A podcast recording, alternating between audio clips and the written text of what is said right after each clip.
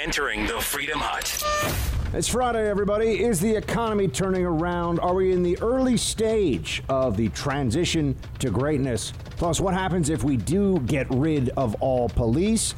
Apologies, do not placate the mob. Will kneeling, we've got a video to show you on that. And the best Bidenism of the week, one of the best ever, coming up. This, this is the Buck Sexton Show, where the mission, Your mission is to decode what really matters with actionable intelligence. One small step. Make no mistake. America, great. You're a great American again. The Buck Sexton Show begins.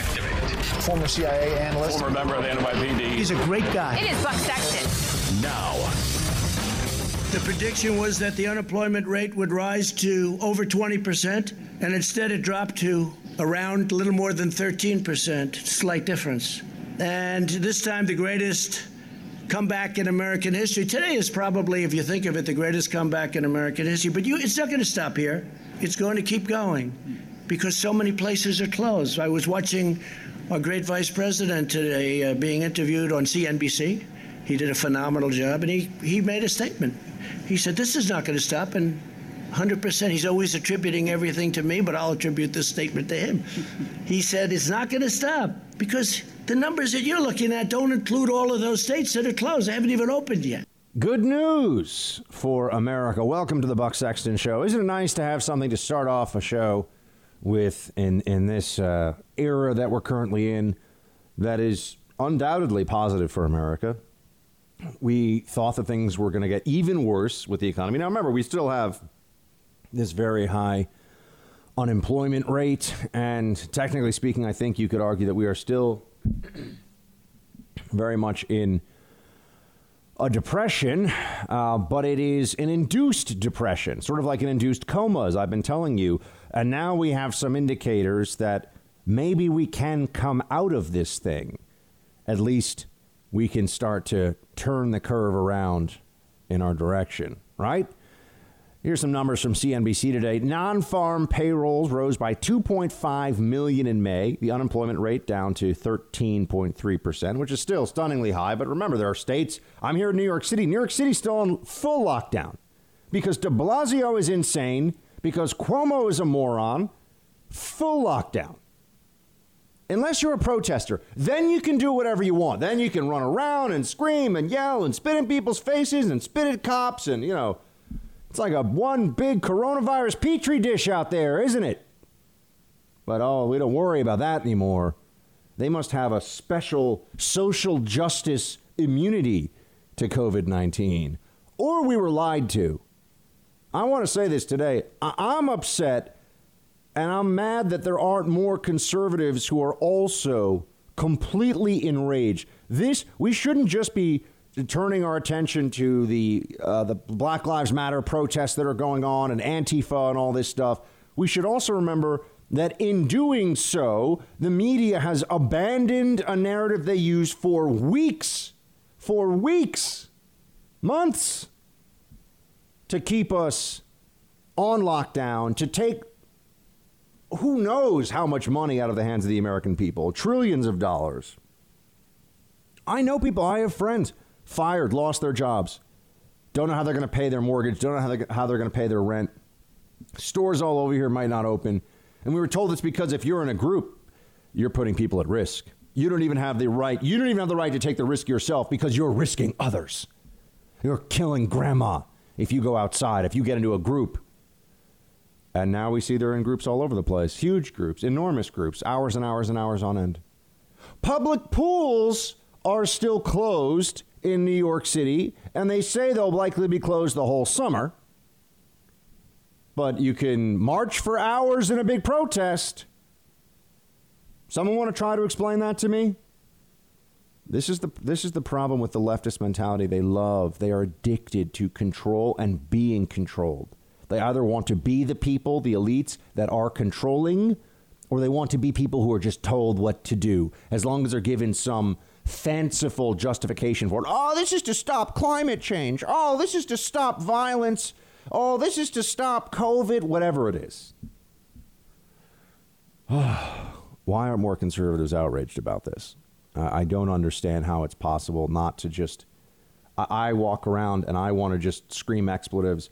Everyone I see walking outside with a mask, I want to say, take your stupid mask off outside. You don't need a mask outside.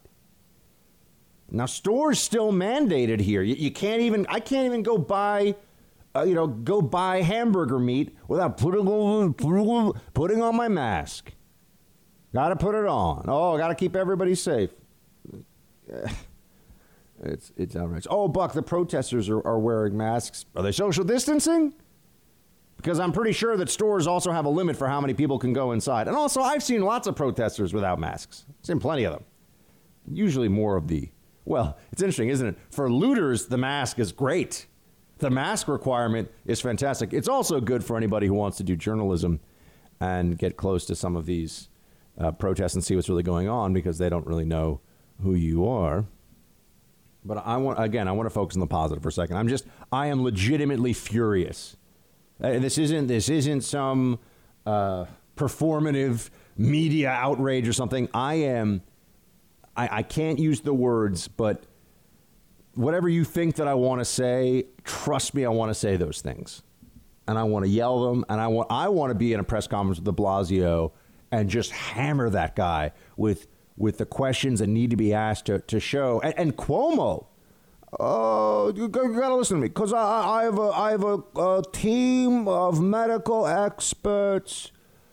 And, and if you don't listen, you're gonna you're gonna be killing people. Why should you listen to me? no, no, we're all done with this. De Blasio's a failure. Cuomo's a failure. And I know a lot of you are in states across the country, but remember, New York is such a big economy. There's so much that goes on here for companies, for corporations, and that it affects the, the national economy. And it's not just New York, Los Angeles still. I mean, the stuff that these Democrats have enacted is absolutely outrageous. And it was all subject to the whims of the mob, literally the whims of the mob. Let's get into these positive numbers here for a second, and then let's see that there's a big lesson to take from this. Non farm payrolls, I told you. Wall Street estimates had been for a decline of 8.3 million and a jobless level of 19.5%, which would have been the worst since the Great Depression. Uh, much of the gain came from those classified as temporary layoffs due to the coronavirus related economic shutdown. This, is, this means that things are getting going again people are getting their jobs back. It's not really job creation, they're getting their jobs back. Uh, and we're starting to see things move again. We're starting we're starting to have we're starting to have our country back, our lives back. And this is nothing but good news. It's not amazing news because we still are in a big hole. We still have a lot of unemployment. We still have a lot of problems. But at least it is it is positive data when we were expecting a lot more negative data.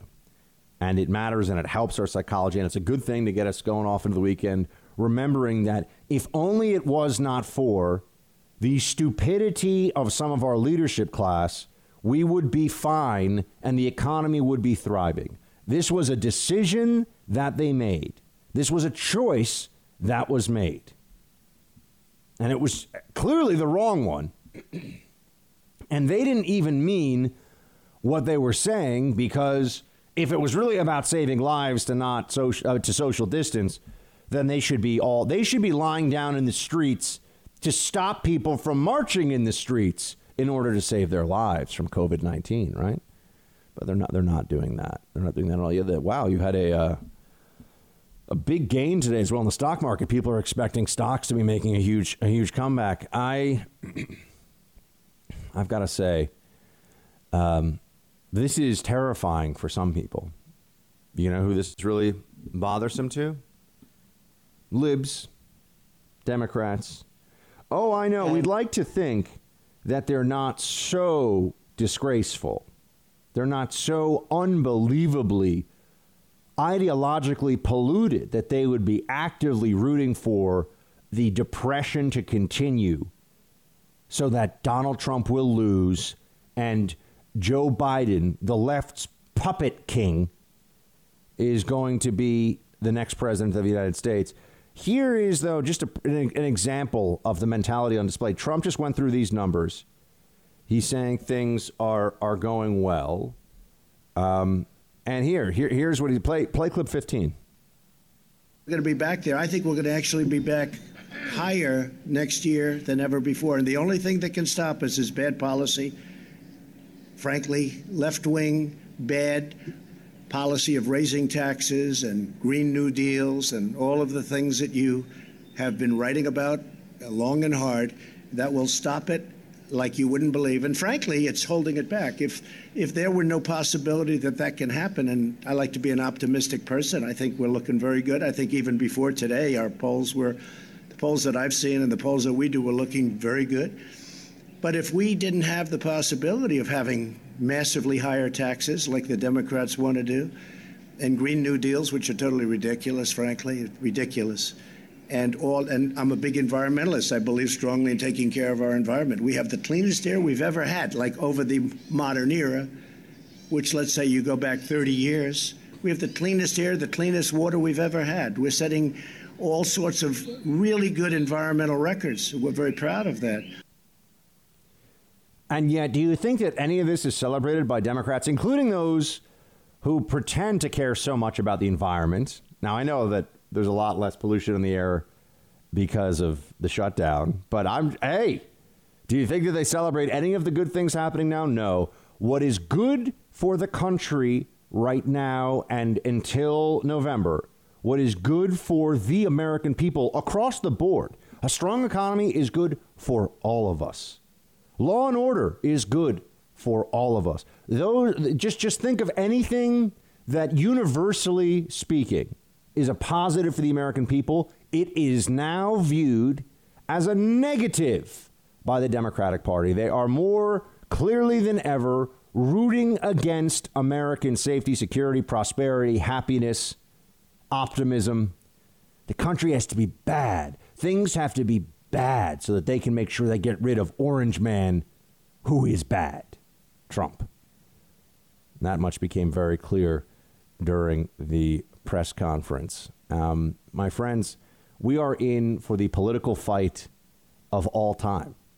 Uh, you will see the left has already embraced insanity, lies. They have no integrity to protect anymore. They will do whatever they think is necessary and is useful. Those are the only those are the only two things. What they think is necessary and what they think is is helpful to their cause. That's what they'll do now.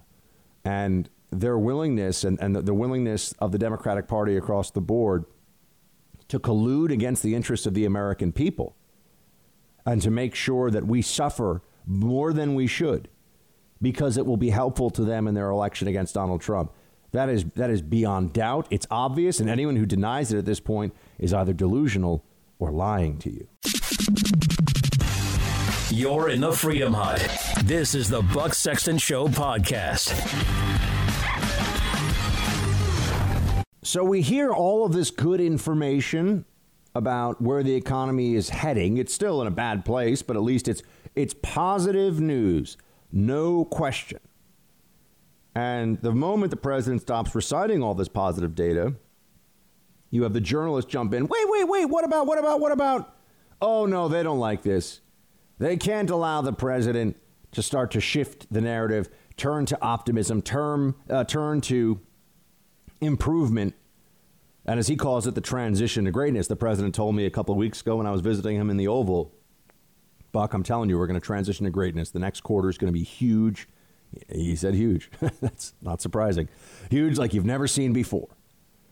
And once the president has the, the initial, because remember, so much of this is about uh, people's perception right? People always describe the market in particular, and the market is really a reflection of the economy, as driven by fear and greed, but really optimism, hopefulness, people's sense of the future, a lot of that is very directly involved in how things go, what kind of spending, what kind of, you know, when, when people think the future is good, when people think that they can be positive, there are enormous beneficial effects to the economy and the Democrats recognize this is a this is optimism, prosperity, good things for America are a mortal threat to the Democrats' election plans.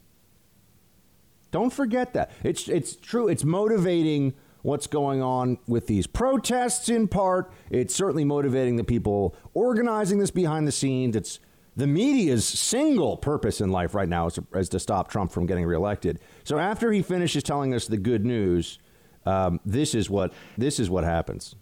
And uh, we'll talk to you soon. Mr. President, why haven't you, Mr. President, why don't you have a plan for systemic racism? Can I just, you know, so that shouted at him as he's sitting down. Why don't you have a plan for systemic racism? Does anybody have a plan for systemic racism? And I mean a plan that's not stupid. What, what's the plan?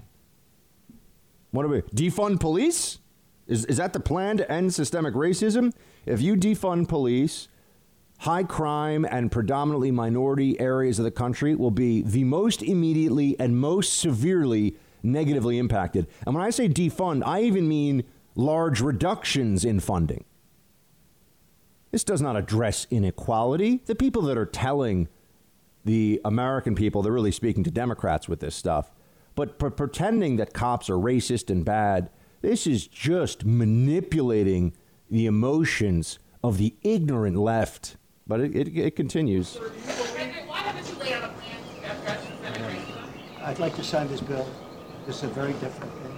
And by the way, what's happened to our country and what you now see, it's been happening, is the greatest thing that can happen for race relations, for the African American community, for the Asian American, for the Hispanic American community, for women, for everything. What's your plan? Because our country is so strong, and that's what my plan is. We're going to have the strongest economy in the world. We almost are there now. We had the strongest economy anywhere in the world, and now we're going to have an economy that's even stronger. Sir, how, sir, how, how would a better economy, I'd like to sign this. yeah, just to follow up, how would a better economy have protected George Floyd? Sure. How would a better economy have protected George Floyd? What a what a stupid question. It's the I mean, these are journalists. Uh, okay, is the president allowed to talk about anything else? I, I just want to know that.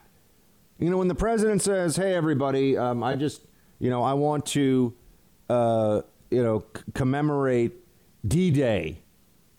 How would D-Day have saved George Floyd? You know, wh- what? One, it's a non sequitur. One has nothing to do with the other. What is? It's just these people are pathetic, but they're destroying the country.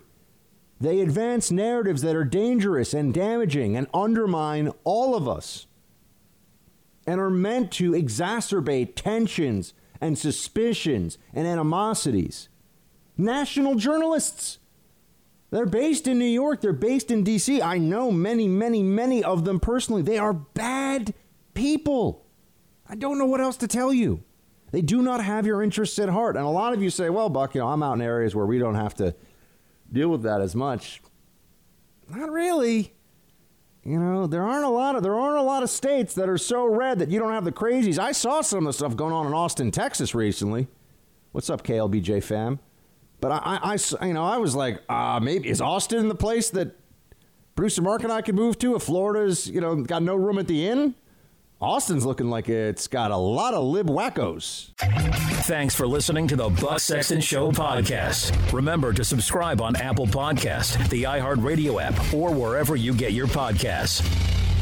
We're going to be back and we're opening our country, and I hope that the lockdown governors, I don't know why they continue to lock down, because if you look at Georgia, if you look at Florida, if you look at uh, South Carolina, if you look at so many different places that have opened up, I don't want to name all of them, but uh, the ones that are most energetic about opening, they are doing tremendous business, and that this is what these numbers are all about. And you have to remember one other thing very importantly. I think it's extremely important for you to remember that many of our states are closed or almost closed. Some of the big ones, New York, New Jersey, they'll start. They're starting now to get open, I hope. And uh, I hope they also use our National Guard. Call me. We'll be ready for them so fast their heads will spin. The inability of the Democrat Party to put aside its partisan aims, even just to let us have our lives back in places like New York and New Jersey, is terrifying, but it's a reminder these people don't care about the destruction that they create in their quest for power. It doesn't matter. The suffering doesn't matter. You still have people who were who became famous doctors and epidemiologists, the experts overnight were saying, "Guys, sorry, it's just too dangerous. The science tells us you can't you can't uh, go out there. You, you got to social distance." They were drawing circles in parks to separate people and clapping for themselves and cheering and oh look, we need to make sure that we social distance in the parks. There are signs everywhere. And now those same doctors and nurses that I've seen that have become oh prominent voices on this are saying, "Yeah, just kidding." Protesting, protesting against systemic bias is so important. Okay. What do you want us to do? So far the only policy proposal that I'm aware of here is defund the police, which is I, I don't know if you could think of a more destructive and stupid and maniacal position. And it's not just something that's being, you know, tossed around by the, the anarchists. Oh no. Defund the police is something that you hear now in the city legislature in Los Angeles. They just said they're going to cut police funding 100 to 150 million dollars and redistribute it to the communities in need. You know what the communities in need need, jackasses? Safety and less crime. That is number one, okay? That is what they need. They don't need more bureaucrats in the public school system who don't even teach. There's a ton of that that goes on in these places. Oh yeah, we need another, need another, you know, teachers union rep. We need an assistant to the assistant to the assistant for the teachers union. Uh, you know, they, don't need to fatten the pension benefits of city employees in Los Angeles even more than they are. They don't need to redistribute the 100, 150 million of people in need. And, and does anyone think that they looked at the budget with, with clear eyes and were like, wow, we really have some, some waste, fraud, or abuse in the police budget here, so let's spend it more wisely? Come on. Nobody believes that. This is all just a concession to the crazy, loony left. As I told you yesterday, they're not rational anymore. You can't get them to see things like normal people would. They're all, you know, it's a combination of the experiment we've run by locking everybody up, limiting human contact, giving them no distractions. Now everyone's really more political and more politicized than I think they've ever been before. And then you also add to that that COVID 19 is, is not the end of the Trump uh, presidency. And they were hoping it would be. It's not. It's not going to do it. And so, and, you know, think about that too. I mean, the, the just the exploitation of that, because there there were a lot of it was really scary for our seniors there for about six weeks. Oh, notice how the trend also in countries all over the world is you've got about a six to eight week run of this disease and then it fades.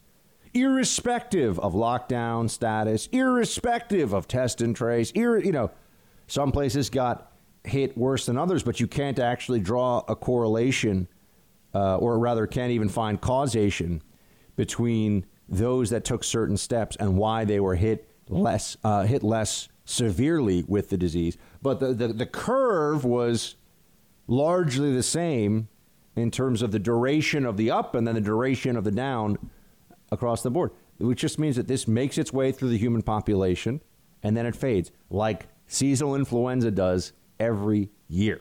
This was particularly lethal to seniors. I understand that. And, you know, if you're a senior and you made it through, you know, to this point, I, th- I think, you know, you're not, you're not out of the woods from COVID 19, but you're a lot, a lot closer. And, you know, it, it, we're going to be able to, I mean, Trump is pushing so hard for these vaccines to get expedited.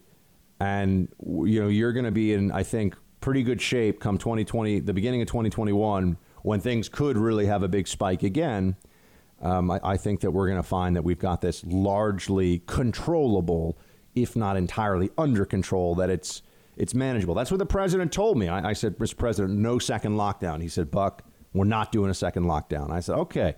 He said, we're going to put out fires as they come up. We see one, boom, we're going to take care of it. That's how we're going to do this. We're not going to just tell everybody to lock themselves inside, which was always a crazy policy. But again, I'll, I'll bring you back to the mainstream journos and what they think about all this, what their focus is. Doctor, sir? Black unemployment went up by one by 0.1 percent. Asian American unemployment went up by 0.5 percent. How is that a victory? You are something. How is that a victory? Uh, thank you very much.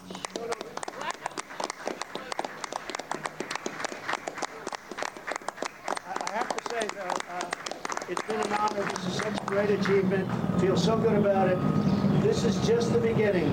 The best is yet to come. I think the president's right. The best is yet to come, and that's what terrifies the libjournos. You imagine what it looks like? We go into September, and all of a sudden you're seeing the unemployment rate just dropping, dropping, dropping back to our decades long lows. Now, I'm still worried about all the uh, the debt that has been accrued and the corporate bankruptcies that are looming and all the, uh, the, the the spending that has been going on. And there's a lot of I'm sure people have racked up credit card debt, and there, there's going to be problems. And don't get me wrong, it's not going to be easy. But the fact that this is, and remember, the experts were all predicting, people whose job it was to get right what the numbers would look like in May. It's not that they were off, they got the trajectory wrong, right? They, they got the, the direction of the unemployment numbers wrong, which that, that's a, that feels like a shift in momentum. The journos hate this. They hate this. If it means, think about it this way they were willing to keep us all locked down for two months as a means of controlling us and to throw a wrench into the gears of the Trump economy. They were willing to do that. And in New York and New Jersey, they're willing to continue to do this to us. I mean, if it sounds like, Buck, why are you so mad about this? It's in part, my friends, because I still can't go to the gym. I, I still can't go to the roof of my own building. Not allowed to go outside get some air. Can't do it. Not safe. Not safe. Have to wear a mask, or I could be barred from my own residence. And it is, it's not. I can't really blame my building uh, my building ownership. It's De Blasio and Cuomo. These people are total morons and cowards. On top of it, they're despicable. They're despicable. I, I there, there's no one even pushing them on this because the problem is, you know, the national media doesn't really, you know, they, they don't get access to these guys. They don't really care. And they're on board with the Democrat agenda. It's very, look, it's, it's very, I, I know I'm, I'm very frustrated today because I'm also, I'm just so enraged. You know, I'm enraged by places like CNN and the New York Times, the dishonesty with which they're not only covering the protests that are going on, but also the way that they've approached um, uh, everything that's going on with the switch from oh my gosh you can't be outside to well as long as you're protesting something we like i mean the march for science wasn't really about science the women's march wasn't really about women these black lives matter protests aren't really about ending racism these are mobilization movements of the left in their war against trump this is not about reform. This is about power. You've got to see it that way. You've got to know what's happening around us. Otherwise, they will get away with it and they'll manage what they want. Uh, they'll manage to continue to just drive this country, you know, drive this country into the ground because it's better, you know, the, the Democrats' feeling on a prosperous America is if they can't be in charge, nobody can be in charge. That's a scary thought, isn't it? But how else do you make sense of their claims that we should defund police? How else can you make sense of what they're telling us um, that they want to do to the economy now? I like when Vice President Pence, in his very, very genteel and, uh, and, and gentlemanly fashion, is like, oh, no, no, they, these commies hate this country too. Play 13. What we believe the, the real threat to the economic recovery going forward are the policies of Joe Biden, the policies of Democrats in Congress that are already advocating raising taxes, increasing regulation, the Green New Deal, that it, you know, restarting the war on coal, all, all the opposite direction that laid that solid foundation President Trump laid that created more than 7 million jobs. That's the foundation that you see in evidence today. The, the strength of the American people the fundamental strengths of this economy. And, and that's the path that we're going to keep this nation on for the rest of this year and for four more years. And let's understand that the narrative that the left has been counting on for months now is look at how terrible the economy is, it's all Trump's fault. Look at how awful things are going in your life, it's all Trump's fault. If things are on the rebound, even, if we are on the upswing, everyone will be able to see this. And the Trump administration's story, which is, I think, the true story, is hey, we got hit with a once in a century pandemic but our economy is so strong and we are so resilient because of the pro market and pro growth anti regulation approach that we have that we're already coming out of it. You want to put these wackos in charge with the Green New Deal and their socialism and and their you know universal basic income and all this other stuff. You want to do that? Really? Uh, that's going to be a tough one for Democrats. So remember, uh, a Great Depression, no freedom, locked in your homes, not able to enjoy life, not free outside on the streets in cities, businesses burning, um, and the, the collapse of mutual trust and respect for each other and for the government. These are all things that benefit the Democrat Party, and that if they have their way, they would like to see. So we are not on the same page even about the most basic things in this country. We're not trying to achieve the same goals through different ends. They want misery for as many people as possible so that they can manipulate those emotions and get those voters to mail in those ballots and make confused Joe Biden the puppet of the Democrat Party sitting in the White House. That's what they're hoping for. These leftists are disgraceful. You're in the Freedom Hut. This is the Buck Sexton Show podcast.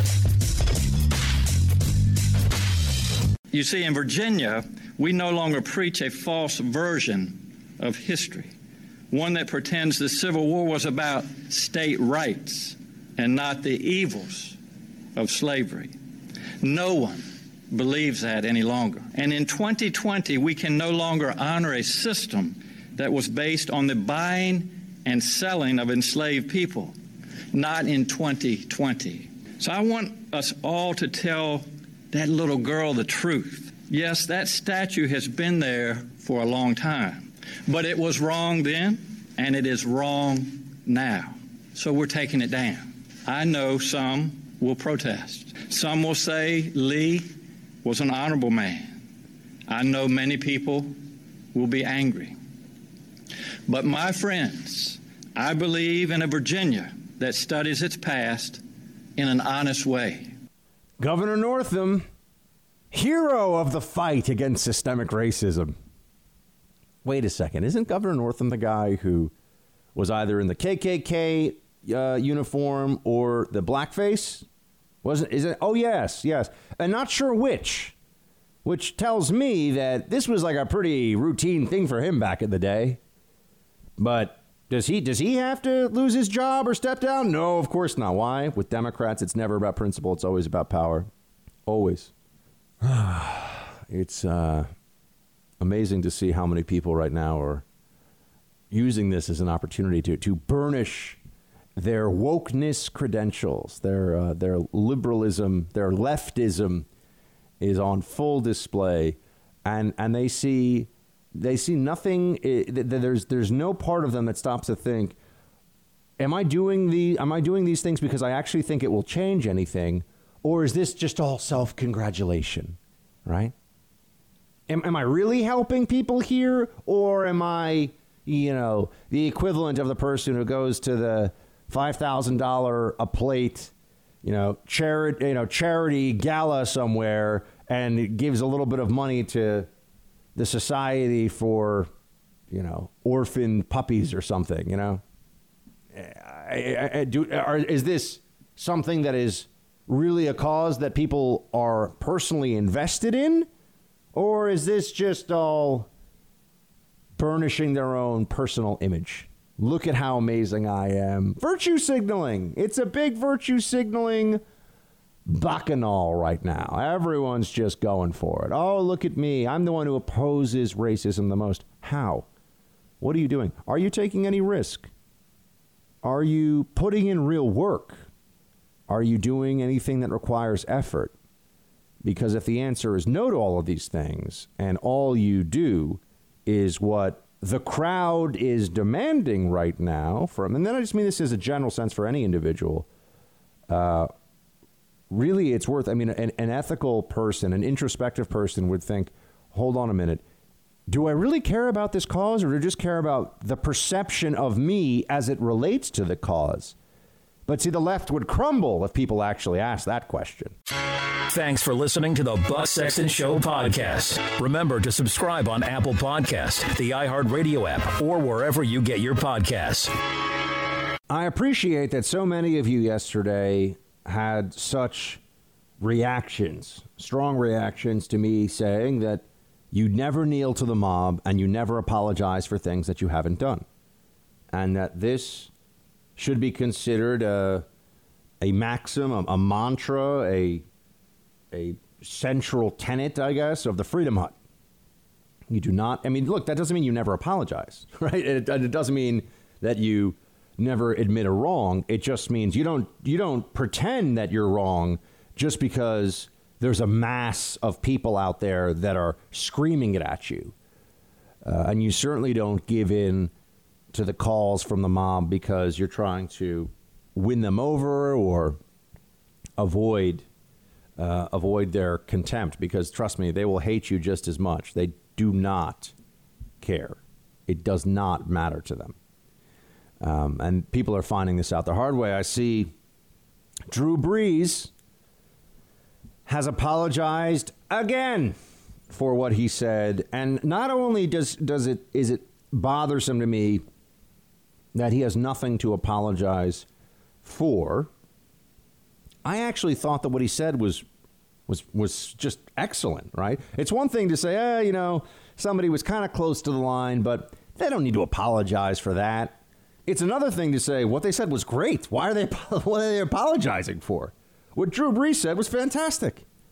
But we're told he's got to he's got to apologize. So Again, not once was not enough. Now he's I'm sorry. Now now it's the grovel. Now it's he's got to keep. And this guy's bro, producer Mark. I mean, what he's got to be worth hundred mil plus easy, right? I mean, the guy's making what twenty million a year. Easily something like that. Yeah, I mean, he's, he's worth at least tens of millions of dollars. The guy's super rich. He's one of the best quarterbacks of all time. Producer Mark says he's one of the certainly then one of the best in the league today. By the way, I got to tell you, I I'm like almost halfway through the Last Dance with Michael Jordan and the Bulls, it's amazing. It's yeah. just so well done. You've seen it, right? I've seen the whole thing. Yeah, of course. Yeah, it's so good. And it, remi- it reminds me of what it was like when people played basketball. I'm just going to say it with a little bit of heart, a little bit of tenacity, a little bit of fire in the belly. Everybody wasn't just sitting on the bench getting $15 million a year to like do nothing. I mean, you know, a different time. A different time. That I, that I can say. Uh, I mean, you watch these clips of what uh, and for any of you who haven't seen it, uh, go on ESPN on demand, and and uh, it's an, uh, it's a must watch. Even if you don't really like basketball that much, I'd say it's something you really enjoy. But producer Mark, you see the like those guys uh, on particularly the Pistons, but the Celtics too. These guys like Bill Laimbeer and Kevin McHale, they would just maul people on the court. I mean, it's like if you you never see that stuff today. Yeah, there was a toughness in the NBA in the 80s and 90s that you just don't see today. It's all about finesse and showmanship nowadays and three-pointers. It's just a big three-point shooting contest. That's what I that's what I see when I watch it. It's just all pick and roll, three-point three-point shot, pick and roll three. I'm always like, "Ah, this is great, I guess." But back in the day, these guys were banging it out under the boards. It was crazy. It was like, ah, it brings me back because I used to watch that Knicks team uh, that had you know Patrick Ewing. He was on the Knicks for 15 years, which I didn't realize it was that long. Um, but you know Patrick Ewing was the leader of that team, and man, it, you know the, the, Bulls were a team in the 90s that when when they had their their reign, and obviously they won six championships, they were a team that you hated but you had to respect because they were super fun to watch. You know, it was amazing to watch them play basketball. Like they were so good as a team, and they had the greatest player of all time. Unlike, in my opinion, and now some, hopefully, some folks in KEIBLA aren't going to get mad at me for this one. I'm sorry, I never thought the Shaq Kobe duo was. Kobe was, and rest in peace, Kobe was amazing um, and, and amazing to watch. I thought watching Shaquille O'Neal play basketball was the most boring thing I've ever seen in my life. Really? He was just I just bigger and stronger than everybody. It was like it would be like watching somebody in college playing against a bunch of eighth graders and just dunking on them all the time. It just wasn't fun. I just didn't think it was a good viewer experience. But I oh, I had a friend in college. We got drunk one night. We got in a fight over this for like an hour. An hour. Because I used to watch a lot of basketball. I just don't anymore. I don't have time. I got to do research for this show. I got to bring you, I got to be smarter than all the other shows out there. And that means that I got to just read constantly and do research. But, you know, the fruits of our labors, producer Mark, are paying off. So there's that. You, you like Shaq, though, back in the day? Of course, he's the best. Well, not, I'm not going to call him the best center of all time, but he is one of the most dominating forces of all time. Yeah. I mean, he's definitely top five centers of all time. Oh yeah, time. he's top five. I mean, you three. have people like Kareem that you can't, you know, discount. Right, of course. Well, and then there, I mean, I actually in his day, I remember there was a Houston Rockets New York series, and New York should have won and did not get it done. And it was really because Hakeem Olajuwon was just better than Patrick Ewing. Yeah. really what it came down to. Hakeem made the big shots, and Patrick Ewing didn't. I'm just going to say it. I don't know. So Hakeem Olajuwon, when he was when he was on fire, man, that guy was incredible. Anyway, it's really really good series. If you haven't seen it, I'm I'm kind of binge watching it this week, uh, and it's it's great. I highly recommend it. Uh, but back to back to sports and Drew Brees. Yeah, he's apologizing again. I'm just wondering why he, uh, you know, why he thinks that this is going. Oh, look, I, I get it. He's in the NFL, and people are going to say, you know, oh, why don't you support the mission here or whatever? I'm still waiting to understand systemic racism meaning what? Uh, the, is the systemic racism in the NFL or the systemic racism in policing? Okay, how do we address systemic racism in policing? We already do all this training. We, we have all these talks all the time. How do we address it? What are, are we saying that the are the cops arresting African Americans all the time um, and and prosecuting them, which is also a prosecutorial issue, then not a, not just a police issue, who are innocent? Is that the claim? I, I'd be very curious to have anybody who's ever worked in a district attorney's office or a U.S. attorney's office uh, try to defend that claim. That there are large, large numbers of innocent African Americans who are being prosecuted. So, what really are we being told is, um, oh, oh, wait, that's a good.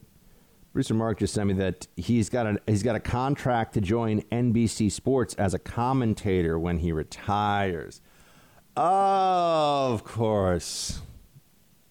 That's how they get you to really grovel. That's how they get you to just, oh, I'm so sorry. I can't, please, just, I'll do anything. There's big money involved. I Look, I get it. I understand. Everybody has their breaking point. And It's just like when people say, you see all these movies where the, the hero is like getting beaten and tortured. First of all, people always get beaten and tortured in, in movies, you know, when they, when they capture, uh, you know, the, whoever the hero is, and, you know, he's getting punched in the face, and you'll see like a little bit of blood trickle down the side of his face or something, and you always say, he'd look a lot worse than that, first of all. If you're getting punched and you can't defend yourself at all. Uh, but also that, that people will just be so tough that they won't break. No, people break. That's what they do. Um, and they break physically, and also they will break uh, if you put enough financial pressure on them with something like this.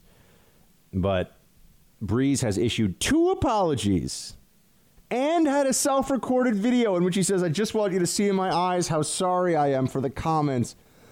No. Uh, look, I get it. I understand why he's doing this, but he said nothing wrong. He did nothing wrong, but bending the knee to the mob. Speaking of bending the knee, you don't have to be a famous person to all of a sudden be targeted by the loony left. You know, you don't have to be a famous person. You can just be anybody. And some someone and, and I believe that this was in a parody. Someone had or not you know, it's meant to be a, like a satire. I mean, the person isn't actually but went around it was pretty smart. Was it in New York City? Yes. Went around New York, right here where I am. Guy walks around and tells people to kneel. So that you know, because of their white privilege, kneel to show that you reject your complete strangers. This guy has no idea who these people are. They're just white.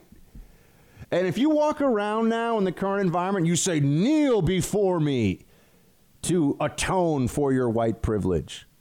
There are a lot of people who will do it. Play play this guy. This is just part of the clip. I mean, this has been going all over the place on social media. Play clip two. Excuse me. Are you by any way or in any chance a bigot? You are not a racist. Okay, so then I work for Black Lives Matter, right? I would want you to get on your knees right now when we hit that corner, because, or else, you know, that just shows the bigot, the bigoted nation we live in because of President Donald Duck. I'm really sorry. But I work for Black Lives Matter. It's it's my right to. I'm, I'm sorry. I, All right. So you're not gonna kneel. So you're gonna be a racist on camera. Is that what you're saying?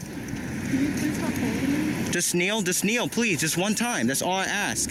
Just show solidarity for what happened to to George Foreman. Just please. I mean Floyd. For Floyd.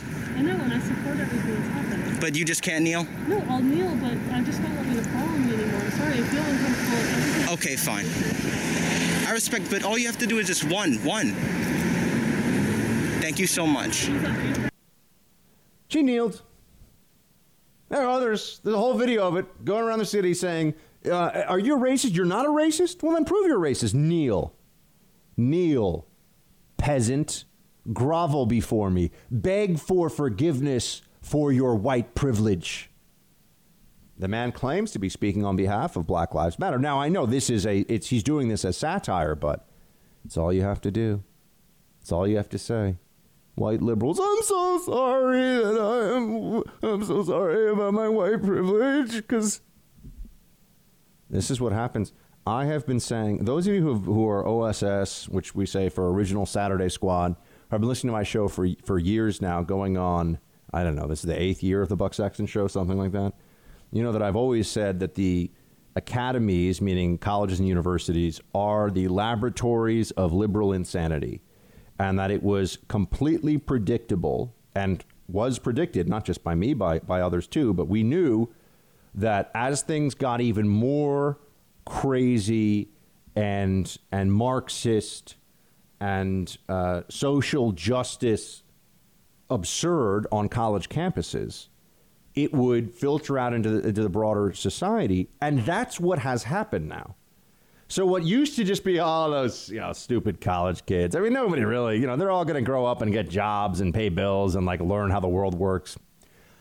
Nope, not the ones who think that you know uh, the Title IX investigations where men can't call witnesses, don't have the right to have their story told, don't have the right to a lawyer, have a preponderance of evidence standard against them in a sexual assault allegation, for example you know, kids that are taught in school that that's fair, that's due process, they don't come out into the real world and say, wow, that was really terrible and unjust. I now have learned. No, now they want that to be the law. Now they want that to be the way it is everywhere. I mean, these schools have gotten even more insane since I was there, and they were crazy when I was there. You know, I mean, I went to Amherst College. I mean, that place uh, you know, if, if you were a conservative, there were like 10 people in the college Republicans. I was one of them. And I was foolish enough, I was naive enough to come out of school and leave that on my resume. Whew. Fortunately, it didn't actually ex- exclude me from the CIA, but uh, I interviewed at a bunch of places while I was waiting to get my security clearance, and I know, they, I could always tell when they'd see the bottom, ooh, college Republicans, ew. And I was just like, wait, I thought, I thought corporate America, you know, I thought Republicans rule. No, no, we don't. You know who really rules corporate America now? The people that work in the diversity and inclusion office who can get you fired for any reason or no reason. That's who rules corporate America now. Even the CEO has to be like, I'm sorry. I will bend the knee to show that my white privilege is not showing. I'm so, so. Please don't hit me. Isn't it just pathetic? Well, well, don't don't people want to have dignity themselves? And also, wouldn't any person uh, who is moral and, and decent want those around them to maintain their dignity too? You know how when you watch something and it's so embarrassing, you're really it's hard to watch because you're so embarrassed for the person? I mean, that's how I feel when I see any individual who does this. You know, I'm going to kneel at the demands, of, you know, for the demands of the protesters thing. I, I don't understand how anybody could could, and, and uh, certainly the people on this video who are who are being, they're being blackmailed. They're being told, you know, do this or we're going to put you on t, we're going to put you on the internet, and people will think you're a racist. Uh, this is the country we're living in now, and and that's why you know my position on all this is not oh, let's just hear everybody out and just take it. It's okay. People will hear everybody out. Let's hear out the movement. Let's let's see the Black Lives Matter slogans. Let's see the placards. Let's see the marches. Let's ha- let's have it out. And then I'm going to sit here and be like, what's true and what's not about what they're saying. I'm going to sit here and say they still talk about Mike Brown using lies. I'm still going to sit here and say that they are proposing ideas like defund police that are just moronic. It's not that I don't agree with them. It is stupid. It is it is lacking in seriousness and I mean how else I see at some points I do be I become overcome with the frustration here. Overcome with the frustration because there are so many people who should be with me on this. So many in the media who are supposed to speak truth to power who are such cowards. They're such cowards. Oh, please don't call me racist. I just, my white privilege is like so upsetting. Please, I don't want to be called a racist. People that are millionaires, people that, you know, don't have to worry about paying their bills, that are, they're fine and, you know, they're in the media and you, they got a big platform. Oh my gosh, Hollywood, all these, all these smug, rich, lib entertainers, they're the worst people on earth. Read a book, you Hollywood idiots. A book, the whole thing. Read it, learn something. You're in the Freedom Hut. This is the Buck Sexton Show podcast. You, you, you see those Republicans walking past in silence uh, while uh, we are in the middle of what some of the most respected generals and admirals, military leaders have said over the past week is an inflection point, uh, a, con- a possible constitutional crisis that could remake uh, this republic if if people do not begin speaking out against the president of the United States, and yet there is silence uh, from most of those Republicans. Uh, there's a certain Dante quote uh, about people remaining silent uh, in a, in, a, in a time of of a moral crisis. Uh, that that seems to be the Republican Party right now. I don't know why anyone listens to. Oh no, I know why people listen to Joe Scarborough. I can answer my own question because he uh, puts on his little fake Republican suit so that he can then trash Republicans for the amusement of Democrats. He's really like he's like the Renfield of the Democrat Party, and the Democrats are Dracula. Yes, the master is coming. Scarborough says about Dracula. I don't know. You guys ever read Dracula? It's a great, you know, it's a great novel, actually. If you're looking for a book to read these days, I'd read. But yes, Scarborough, Scarborough is the Renfield, and he does whatever his Demo- you know, the, the bosses in the Democrat Party tell him to do. It's very frustrating. It's about, oh, yeah, it's a moral crisis right now. The, the looting is not a crisis. It's just a little looting. It's just, you know, business is getting burned down. No big deal, right? The big problem is that the psychopaths that have no idea what they really want and, and that are mobbing and looting and going crazy occasionally get sprayed with some pepper spray. That's the real crisis, according to Scarborough, which he probably tells us from his mansion in Florida. Thanks for listening to the Buck Sexton Show podcast. Remember to subscribe on Apple Podcast, the iHeartRadio app, or wherever you get your podcasts. They've treated police officers with such disrespect in New York City that I am stunned.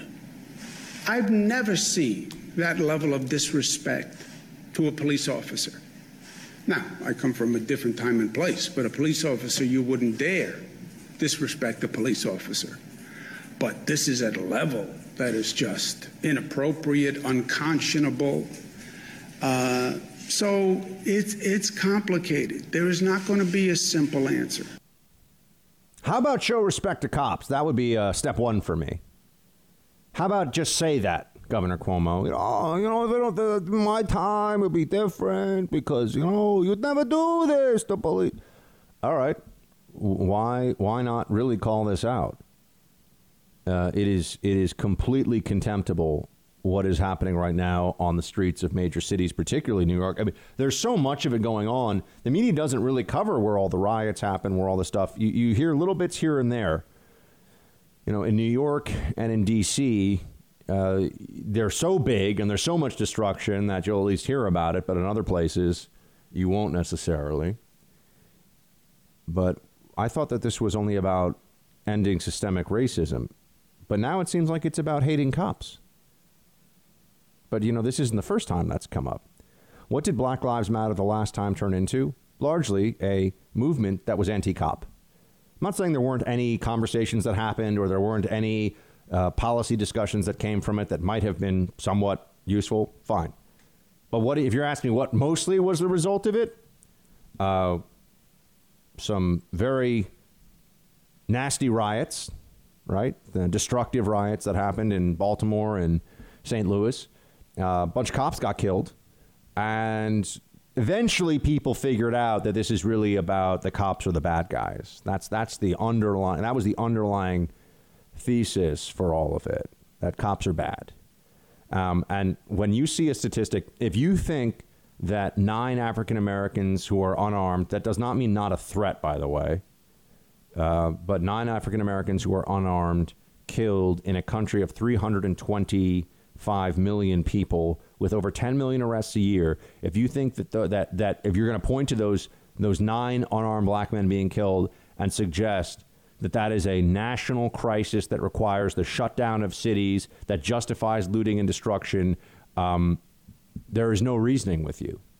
There's no way to reason with you. That's that's crazy. That's crazy. And if people in the press were honest, they would say that. And there's there's no solidarity marches for the 7,500 African Americans killed almost entirely by other African Americans in cities across the country year in and year out.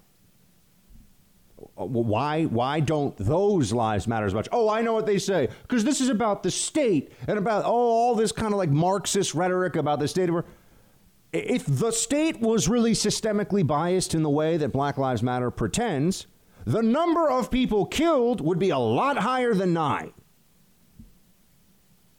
Right? The numbers don't lie. But no, no, no. Just take things, decontextualize, inflame, take things out of context, abuse it, use it, whatever you have to do to, to gain leverage over your political opponents. That is what this is all about and I'm never going to let it go. And I'm, I know, I feel like you, you know, this is one place I apologize for all because you are living in more free states for the most part. We got New York listeners too, uh, and New Jersey, but uh, the fact that I'm still in this little corner of of totalitarian idiocy, where, uh, you know, the, the, we're still on lockdown here, we're still not having an economy, we're still not doing anything, for what? Unless you're a protester, then you just run wild, then you do whatever you want. But for other people who are adult enough, mature enough to understand that we have to get the economy going again and we have to live our lives again, nope, no help from the authorities for us. Um, to say that I have I have contempt for our leadership in this pocket of the Northeast is a, a dramatic understatement. Uh, but I also have contempt and amusement and amusement at the uh, the the problems facing the New York Times. Uh, this is great. This is fantastic because you know I mentioned you before that they that the, the campus activism, which is just these people are irrational. It's not they, they don't work based off of evidence and truth and logic. They work off of emotion and resentment and I'm, I'm upset. That's what that is the the primary method that they use to determine what policy should be and how they communicate. Um, the the uh, the they have now been hired at places like the New York Times and even the old guard liberals. you know, the boomer liberals is what we're even the boomer libs at places like the New York Times and like the Washington Post are in a little bit of shock right now that the stuff that they've you know and they're completely responsible for it. Don't make don't misunderstand me. I mean they when when some of us would say hey the campuses have really gotten th- this is a, a toxic uh, totalitarian mindset that they have. I mean th- these are now really radical cultural marxists that are coming out of the top universities. Um, the, the person that threw a molotov cocktail at a cop car in brooklyn went to princeton and nyu these are people coming out of the top places. And then, by the way, they're the top. That's that's all. Also, don't even get me into that. All right, why'd you get in? That's a question you should ask anybody that goes to an elite school. Why'd you get in? Some people will say it's because of my great grades and I'm such an impressive student. A lot of people won't have a very very compelling answer, and those are the ones where you got to say, oh, you know, mommy and daddy. Oh, a lot of that in media, by the way. Anyone that you think in anyone in media, I mean, you've got like people with famous last names like Chris Cuomo who went to Yale University. And the guy's a the guy's a moron. Yale is the hardest law school in the country to get into. Uh, Yale Law School is the single toughest for admissions. Chris Cuomo went. Does anyone think Chris Cuomo is a smart guy or a good lawyer? Hey, what does it say? You got to peaceably assemble. I mean, other than the First Amendment to the Constitution, you're right. It doesn't appear anywhere. Uh, but his last name's Cuomo, and these schools are totally oh they can't get enough famous Democrat politician kids. They love that. They love that. But a lot of the people you'll see in media, if you can find find out where mommy and daddy went to school. I, I mean the ones you know the, the ones that are like in their 40s and 50s now. Find out where their parents went to school. Because they'll be like, oh well, I went to Harvard. You're like, well, are you the third generation in your family to do so? So anyway, yeah, my dad went to Harvard Business School. I didn't go to Harvard, so there you go. Uh, where were we? Oh, yes, New York Times, completely insane. The wokeness has come for them and they don't know what to do about it. Uh, here is a woman who is a computer programmer at the New York Times. And here's what she wrote Yesterday, two dozen of us who make New York Times publishing tools called out sick in solidarity with our black colleagues and in protest of the Cotton op ed.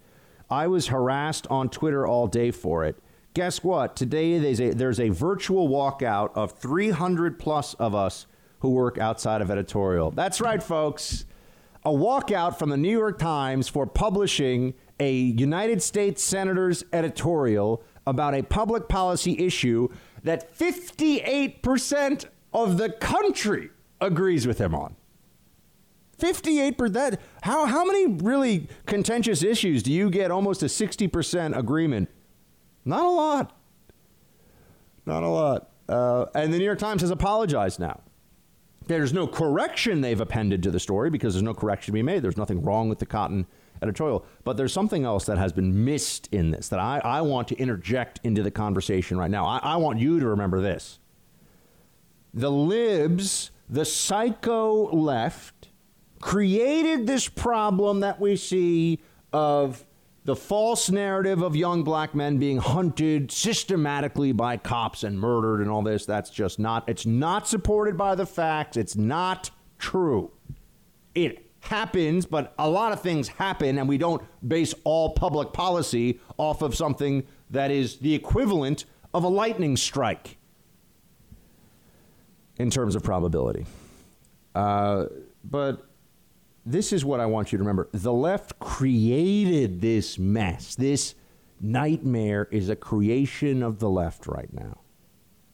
And notice that the in the response to it, which is, you know, we, we so they create all this disorder and lawlessness, and the politicians are cheering it on, and the public health experts are, oh no, this is really important like the total idiots they are. You know, maybe if they had spent a little bit more time studying, maybe the public health experts that are lecturing us all about what to do, uh, if they were, you know, a little more on it and a little less social justice involved, we would have a cure for this thing already. I'm just putting that out there. You know, I feel like a lot of them are a little too, you know, fast uh, to go for the hashtags and not to focus on, uh, excuse me, can we actually deal with the public health issue and not have you pretend that because you are an epidemiologist that we should listen to what you think about the economy or about race relations or anything else. I mean, we'll listen, but I'm allowed to say it's stupid. You have no particular expertise on these matters.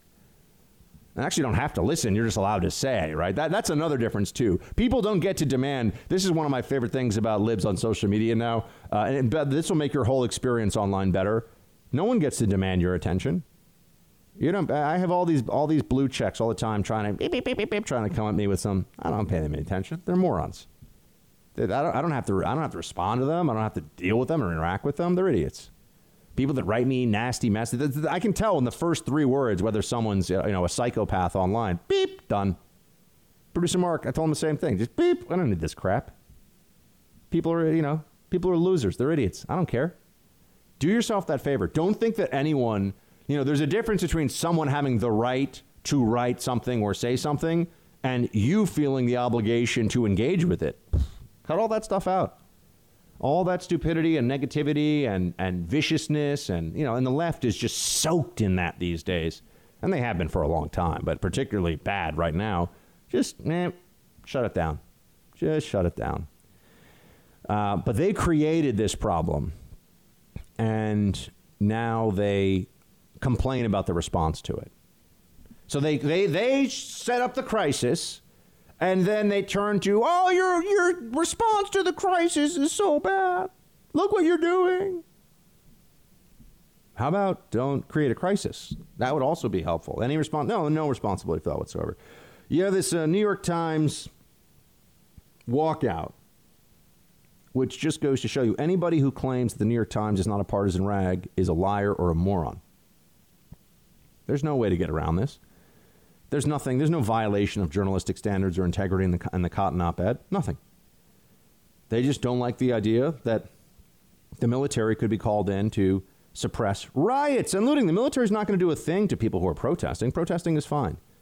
You know why the riots and looting happen? Because the message of these protests is not coherent enough to bring about any change. That's really the truth. That, that is underlying with all of this. What do they, what do they want? They don't know. Oh, I love this this other construction too of you know this construct of put it on put it on you. You have an obligation to end systemic racism. Okay, how? Do I have an obligation to end meanness too? And and do I have an obligation to end cruelty? Well, I have an obligation not to do those things myself, but is it on me to make those things across the world go away? And if I don't do that, you're going to tell me what to do? You're going to make me bend the knee? Don't let them get away with this nonsense, folks. I know there's so there's so much social pressure right now. And oh, it feels so good. I just want to be an ally. I just want to No.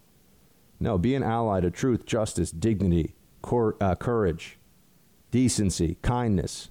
Don't be an ally to the whims, to the demands, to the idiocy of the mob. Don't. You're in the Freedom Hut.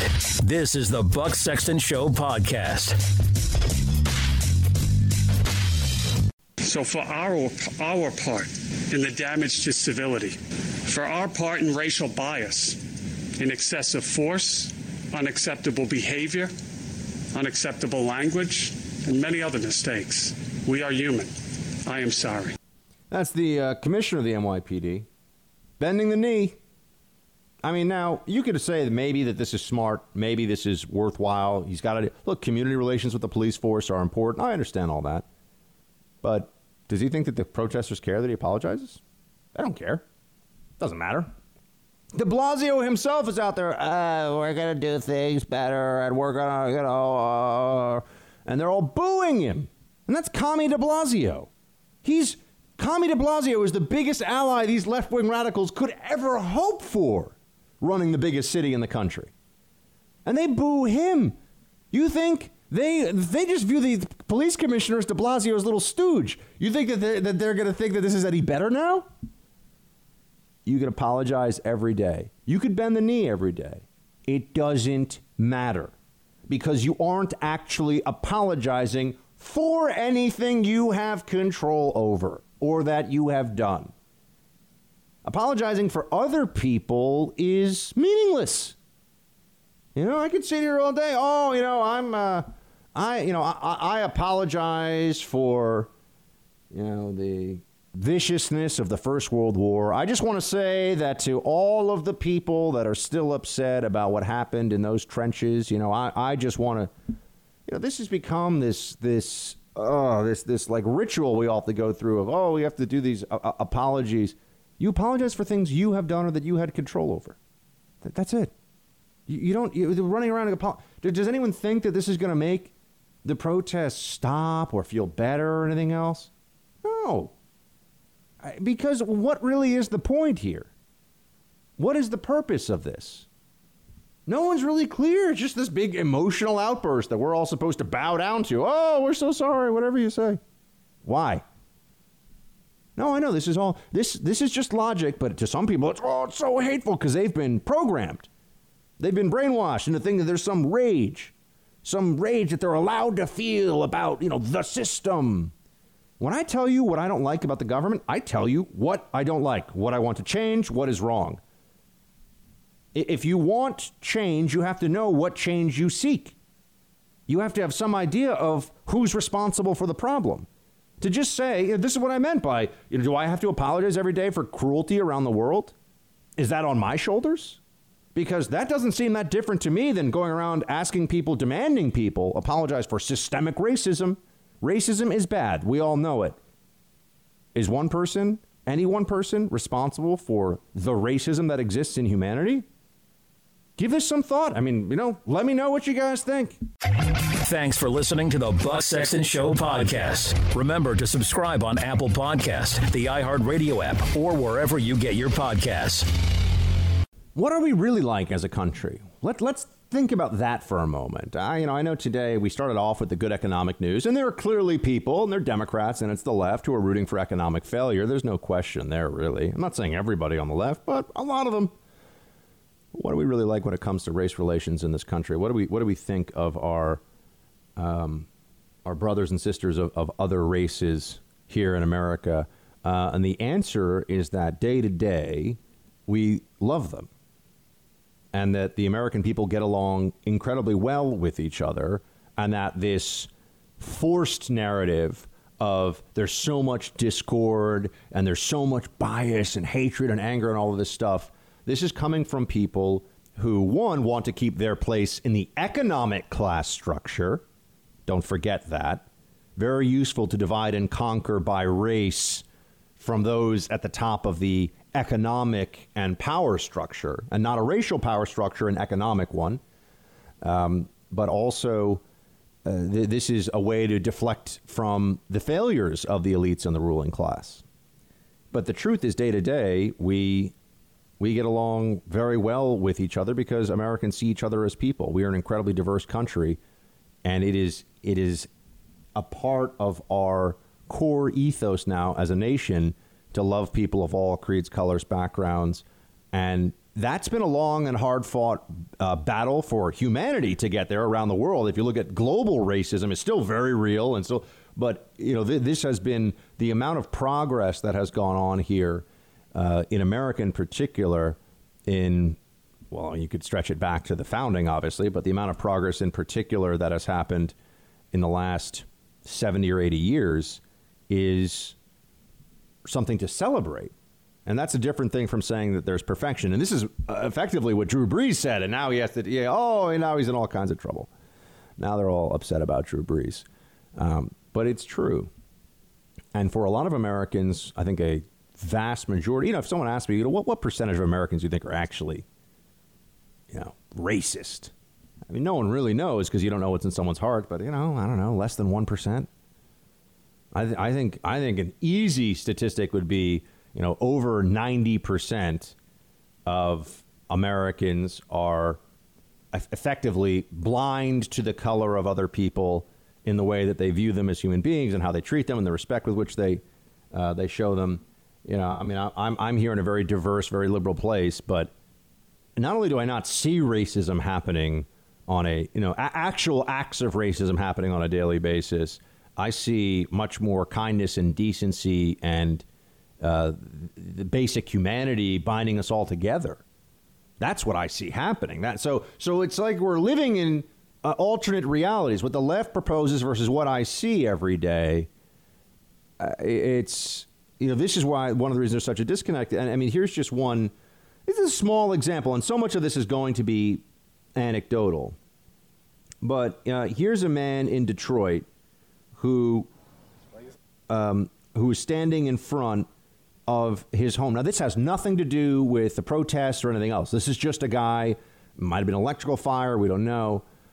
Um, but he's you know an African American in Detroit standing in front of, of his home, and he just told the short story about how he's hurting right now, and a lot of people are hurting in the country, uh, you know, economically, psychologically because of these lockdowns. This guy's house just burned down. He said he put every. Well, I'll let him tell his his story to you. This was in Detroit. My family first. I put every dollar I got in the house.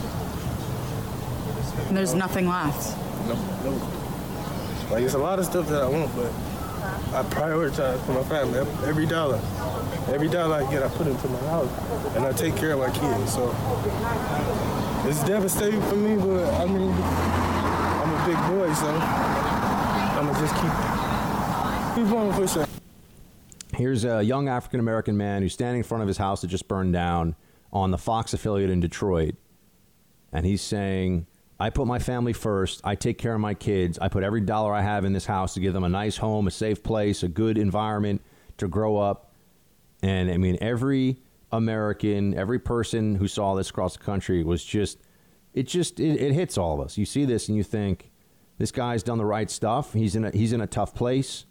And clearly he's doing the things that we tell young people of, of all races, but is also obviously a very welcome message in minority communities, or should be a very welcome message from the from the top down and from everywhere that taking care of your family, uh, taking care of your kids, this is what uh, what honorable men do. And guess what happened after he he gave this uh, just that, that that short on air clip? There was an update today to the story, and here's that same that same gentleman. You know, devastated. You know, standing in front of nothing, nothing, and you know, in under 24 hours, you know, house can be replaced. You know, then some. Um, trying not to cry this time. you know. Um, But it's happy tears today. Yeah, everything is happy tears now. I was just Everything's happy tears now. You know why? Because after people saw this man, you can tell from when, when he was talking about his family, his kids, how devastated he was, and how he put every dollar he had in that house. And the American people saw this and they raised money for him. Last time I checked, the GoFundMe for this guy was at $120,000 in a matter of hours. I don't know where it is right now as I go to air, but it's more than enough to give him a new house, as he said, to rebuild this house entirely, and then some. Now, I understand you could say this is just a one off. This is the racist, evil country, according to the left, that, that we, you know, we're in this racist, evil country, and a young black man, a family man, taking care of his kids, builds builds a house, he's trying to have his American dream. He runs into he runs into just bad luck. I don't think you know. There's no there's no systemic racism here, from what we understand. It was just a fire. It might have been you know faulty electrical wiring, or they didn't know what the cause of the fire was yet. It's only been one day since the guy's house burned down. But a young African American man's house burns down. He says he wants to take care of his kids. He said he did the right thing, and and now he's devastated. And the American people instantaneously step up and give this guy money to build his house again. Him and his kids will have a a safe place to live, and you know their dream, their American dream, can continue. Is that is that what you would expect if you're in a country where race relations are so terrible and where we have the systemic racism and we have to bend the knee and apologize? The left is giving you a vision of a country that does not exist. It exists in their in, in their imaginations, and it is a nightmare that they try to foist on the rest of us that is not true. It's not the country we live in. The American people, there are always exceptions, just like there are exceptions with law enforcement. The American people love each other, treat each other with dignity, and are not racist. That feels almost like a revolutionary thing to say right now, but it's one that you need to remember. The American people are not racist. That doesn't mean there's no such thing as racism. Just the same way, though, as I could say, are the American people cruel? No. But is, does that mean there's no such thing as cruelty or that no Americans are cruel? Of course not. Then they will say, oh, it's systemic racism. Okay, well, explain what parts of the system are racist. Oh, and then they'll point to law enforcement. Why is law enforcement racist? What are they doing? Are they arresting people they shouldn't arrest? Are there problems in the African American community in particular that require additional police resources? I mean, let's have that discussion. But if you're just going to say that cops are bad, cops are evil, then you're an agitator. Then you have something else that you're bringing to this because that's not true. That's not fair. Stay in reality with me, folks. Don't let the left push you into this dystopia that does not exist, but if you will let them have their way, it will exist. We will be in a fractured society where we have no trust, no respect, no honor between all of us. That's not the society we live in now, though. And don't let them take that from us. You're in the Freedom Hut. This is the Buck Sexton Show podcast.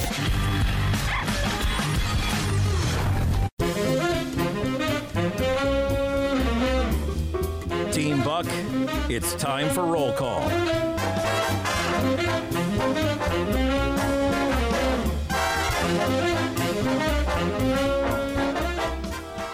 Right, Friday, everybody. Want to spend some extra time on the roll call. And we've also entered the late 20th century by setting up a voicemail box so that you could call in and we can hear from you on the show by all you have to do is leave a message at 844 900 buck 844 900 2825 so if you want to have your voice on the air but guys and gals producer mark are people going a little long over we, we, we said four let's say 45 seconds is the max 30 seconds is is ideal Yeah. are people going a little long so far Uh, yes, so far people are going a little long. And um, I'll give you a tip. Just be concise and get to your point. I don't want to Yes, hear all the extra stuff. Just get to your point and say goodbye. There we go. Producer Mark, he, he runs a tight ship on the voicemail box. So he's the guy who has to sift through them, and he's going to kill me if he has to keep doing this and the messages are too long. So please, keep, keep, it, uh, keep it short. Brevity is your friend in the, in the voicemail box. And now, for the first time we're doing this, uh, Producer Mark, would you, would you play one of our most excellent voicemails? Buck, producer Mark, what's up? It's uh, Team Buck Cheyenne, Wyoming. I just wanted to uh, call in and say thank you so much for doing what you do. Um, I listen to, I used to listen to a lot of political analysts, but I know that when I can listen or when I listen to you guys, that uh, I can get something that's level-headed and just not full of emotion. And I really appreciate that. It it makes my day so much better. So thank you so much. Keep it up. Shield pack. I love it. Great message. Producer Mark, we have great messages. Look at that. That's perfect. That was Look only- that. that Team, was Team one of Buck them. Cheyenne, Team Buck Cheyenne, Wyoming, ta- you know, took instruction perfectly and executed with an A plus. All right, uh, Buck. Next time you can go ahead and uh, let's sift through the messages. Mark okay? was up a little late last night. He's a little grumpy about this one. Uh, what do we have in the next? We got one more, right? Uh, we've got four. Oh, let's play a couple more. Hit it. Hi, this is Ruth from Moscow, Idaho. I love the show. I love listening to Buck, and I listen every chance I get. I would just like to pose the question what would our politicians be saying if these so called friendly, peaceful um, protests happened in their neighborhoods? What if Chucky Schumer's car got lit on fire, or the windows of his house broken, or what if Nancy Pelosi's refrigerator got raided and looted for heaven's sakes? What would they be saying and what would they be calling these looting and rioting acts if they were actually the targets and had to deal with it? That's all I have. Thanks so much. Bye. Another excellent voicemail from the team. Thank you so much. And I also learned something. And producer Mark, did you learn something too? I did not know there was such a thing, uh, such a place as Moscow, Idaho. Did you? I did not. Yeah, I'm not up on my Moscow, like Idaho the- in geography. Like the city in Russia. Except I don't think in this part of Idaho they'll walk around drinking vodka and saying uh, "Dos Vidania." I don't think so. Though they probably like vodka because isn't vodka made out of potatoes? Good call, Mhm. producer Mark. Got to get up pretty early to pull one over on the producer Mark. Um, yeah, so I learned about Moscow, Idaho. I didn't know about that. And as for the, yeah, uh, she raises a very important uh, point, which is that if this were happening, you know, if Nancy Pelosi's house was covered in graffiti, she might feel a little bit differently about this, right? If, if something bad had happened in the neighborhoods of people that are always uh, pretending that this stuff is okay and that it's fine. If that had happened, you know, and I, I think a lot of this also is there. There's this partisan divide where the left they're so triggered by Trump all the time that they they like the gaslighting aspect of this. They like that that they're you know if you're not a leftist, you see the stuff, the riots and the looting, and you hate it, and they like look at you and say, I don't see anything wrong with it. You know, they they get a bit of a, there's a bit of pleasure that the left ruling the leftist ruling class takes by looking at normal people who say this is outrageous. Why are this looting and rioting go on? It's like well maybe you support trump and you shouldn't because i don't see anything wrong with this. It's just a way to goad you. It's a way to to agitate you. All right another great voicemail our voicemail box is amazing so far let's see what we got next mark hit it Hey, Buck. This is uh, Matthew from Greensboro, North Carolina. I'm just calling in to say you got a great show. I love listening to you every day, and you've just you become a real hero to me. Keep up the great work, and producer Mark, you too. So have a good day. Well, thank you so much, man. Down in Greensboro, North Carolina, I appreciate it. Great to have you uh, on Team Buck. Appreciate your kind words. And look, you've got obviously excellent taste in radio programming and podcast listening. So, uh, on, honored to spend time with you every day. And please, please keep listening. And thank you for uh, such a, again, another concise, excellent uh, voicemail voicemail that we're getting here. And I hope you guys are enjoying it. We, we, we got one more, and then we'll get to the written side of the uh, of the roll call. But producer Mark, what do we got? Hey, Mark and Buck, Kyle from Ohio. Just calling to shed a little light on this supposed red state. Uh, first of all, I love your show, love everything you guys do. Uh, so we just declared uh, racism a public safety or public health crisis in Ohio, but I can't go to my wife and I are expecting our first child, and I can't go to any of the doctor's appointments. So a little peeved about that. Hopefully, we can shed some light out here. Supposedly a red state, like I said, and uh, maybe we can get some of these dum dums to change their mind. Again, love the show. Shield tie. Shields High, great message. Thank you so much. He said Ohio, right? I just it, it was a little Yes, he did. faint for me. Ohio, yeah. Um, he makes a, he makes another excellent point here. The that racism is a public health emergency, but for the last two months, you know, cancer screening, doctor's appointments. I mean, my look, my sister uh, is is expecting here in New York, and she had to move doctor's appointments around because of COVID, and you know, so pregnant women. This is a challenge for uh, people that have to get cancer screenings, cancer treatment has been a challenge for, and somehow it's a public racism is a public health emergency. How, how is what does racism have to do with a public health emergency? How is you know because racism has to be the existence of human behaviors that are immoral and discriminatory based on race. Where and look, I'm sure they have some way of saying that there's a uh, you know a racial component to whatever the the crime. They, they keep saying this about COVID nineteen, and to this I say, well, i you know, are, are we are we comparing com- uh, populations that have the same rates of comorbidities? Meaning, you know, if, if you have a disproportionate number of people, the Latino community, for example, has been hit very hardly in New York. But i- i- are they are there a lot of people in the Latino community that have uh, hypertension, diabetes, those problems? And so there's a more general health issue that was pre-existing within the Latino community in New York. Is that you know that's a worthwhile discussion to have. That okay? How is that happening? Why is that happening? But to just say that it's racism, I mean, it the virus doesn't discriminate based on race. So what? But again, it's all it's so much just about about control. And they know that the moment we all start talking about race, people just everyone gets very tense. They don't want to say anything. Don't want to say the wrong thing. Don't want to be a bad guy. Don't want to be a bad guy. And so they pretend that it's about dialogue. But as I tell you, it's really about lecturing, lecturing you, lecturing, and, and that includes the members of Team Buck who are black and Latino, and uh, members of Team Buck who are Asian. The left is lecturing you too. It doesn't matter what your race is. If you don't agree with their race-based politics, you're part of the problem too. So let's be very clear about that. Thanks for listening to the Buck Sexton Show podcast. Remember to subscribe on Apple Podcast, the iHeartRadio app, or wherever you get your podcasts.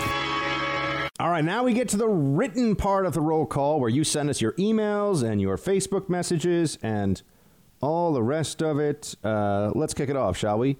Team Buck at iHeartMedia.com if you want to email, or Facebook.com slash Buck Sexton if you want to send us a Facebook message. Let's get to it. Bart writes in uh, Buck, I had not listened to your show for some time uh, because I needed a break from the stress of hearing how bad things are in our country. But lately, I felt the need to hear your opinion on what has been happening. After listening to a few podcasts, I was happy that you said exactly what I thought you would say, and two, exactly what I needed to hear. Keep up the good work. On a sad note, I am very disappointed by the number of former friends and some distant family members who joined the virtue signaling mob on social media to show that they stand with the looters and rioters. Their knee jerk reaction is to donate money to pay bail and free those who have been imprisoned for looting or other illegal acts. Not one has offered a penny to fund to help pay for property damage or hospital bills for those unfortunate enough to be hurt by violence. Thank you for coming back to the team. We always save a seat for you folks. If you're out, you miss a week, you miss a month, you miss a year, please come back to the team and, and join us and listen every day and be, be a part of what we're doing here. Um, and, and, I think if, if, this is the Bart that I'm thinking of down in the Carolinas, Bart's been with us for years and years. So, Bart, good to have you back.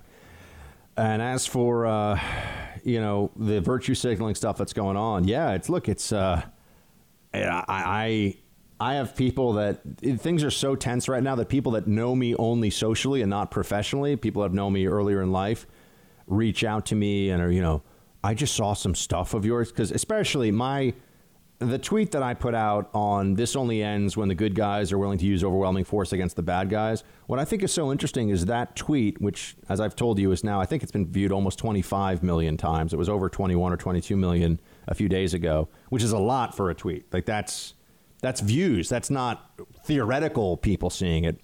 Um, but that, uh, that's a, a bit of a Rorschach test for what's going on here because I didn't say until we're willing to use overwhelm until the good guys use overwhelming force against the protesters. I said the bad guys. And it should be very clear to everybody who the bad guys are.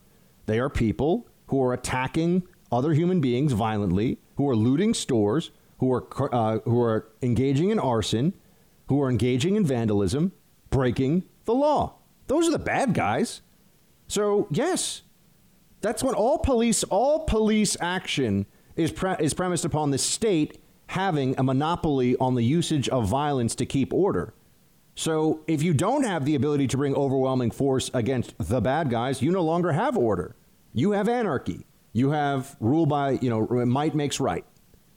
So what I it's so interesting because my tweet and the president retweeted it, so it got all over the place. But it, really just established what is a, foundational truth of our society.